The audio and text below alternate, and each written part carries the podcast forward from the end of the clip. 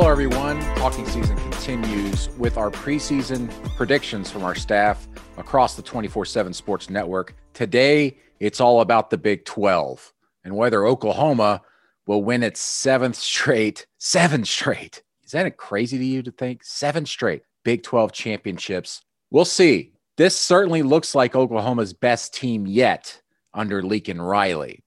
But first, the predictions from our 17 experts reads like this. Number one in the Big 12, Oklahoma, as you expect, 16 first place votes.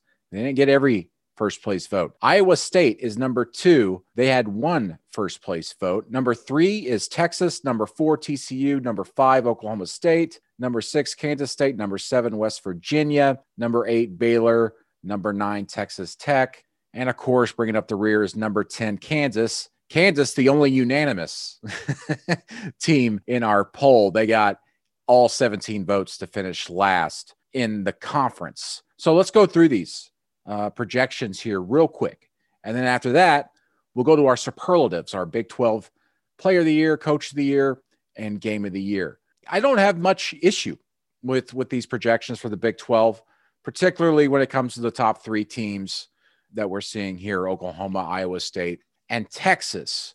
But we'll start with Oklahoma. I mean, they're absolutely loaded offensively. And to me, they're not getting enough attention about what they did in the transfer portal. They, they seem to just kind of rob Tennessee of every single one of their great players. They got three players, including Eric Gray, the running back out of Tennessee. And also, the biggest transfer I thought that they got this offseason was getting Mike Woods at receiver from Arkansas. He was Arkansas's best receiver and probably one of the top three receivers in the SEC and maybe a top 10 receiver in the country. So not only did they get him, they add to an incredible repertoire of receivers already with Marvin Marvin Mims, Theo Wease, um, and Mario Williams, the uh, the freshman who I think is going to be big time this year for them too. That offense has nothing to worry about. I mean, Spencer Rattler is going to be in the thick of the Heisman race from the start of the season till the end of the season. But to me, the big thing is going to be their defense, and that defense improved incredibly in the last seven to eight games last season. It's been talked about a lot,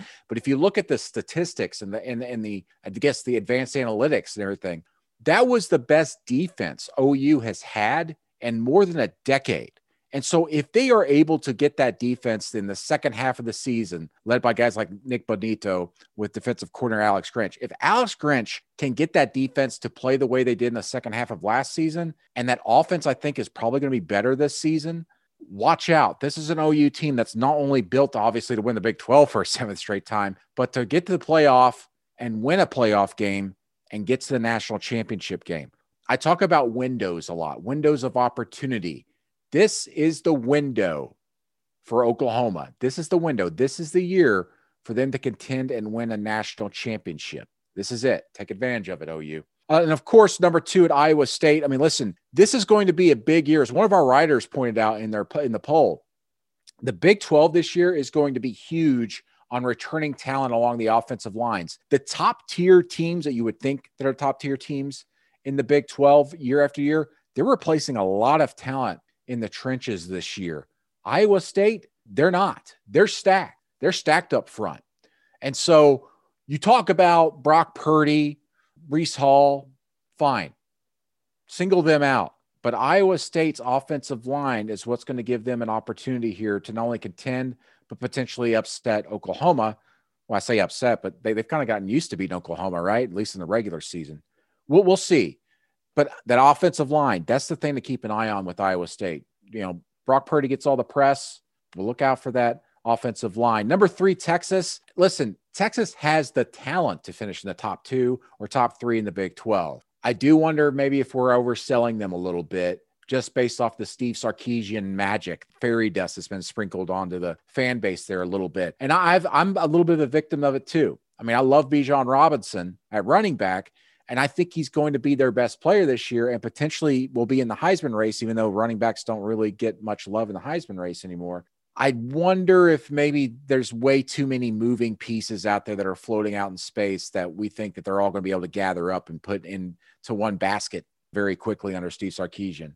I, I don't know if I see that. I think I think I could see them finishing as low as fourth or fifth in the conference this season as they try to get everything together. I'm not so sure that offense is going to be better than last season because one, they're going to break in a new quarterback, whoever that'll be, between Hudson Card and Casey Thompson. So we'll see. I, I but I, I think this idea that maybe Texas could finish number two just based off the town alone is maybe a little bit too much. There's a lot of moving pieces there. Okay, let's move down. TCU big thing for them. They got 10 starters returning on offense. I don't know if a lot of people know that. I, I, didn't know that before I started researching them very much. I knew Max Duggan was coming back and they had some other guys there. But the thing with me, though, that keeps holding me back with TCU is Max Duggan has just been kind of average, an average quarterback to me. And that's kind of holding me back from saying they're above a mid tier team in the Big 12. All right. So then you go to Oklahoma State, number five. I think Oklahoma State is the big sleeper in the Big 12 this year. No one's really talking about them. I mean, they lost Tylan Wallace at receiver, but I think Spencer Sanders, he showed a spark near the end of last season with the up and down year that, that was for him on and off the field. I, I think this is the year Oklahoma State gets it all together.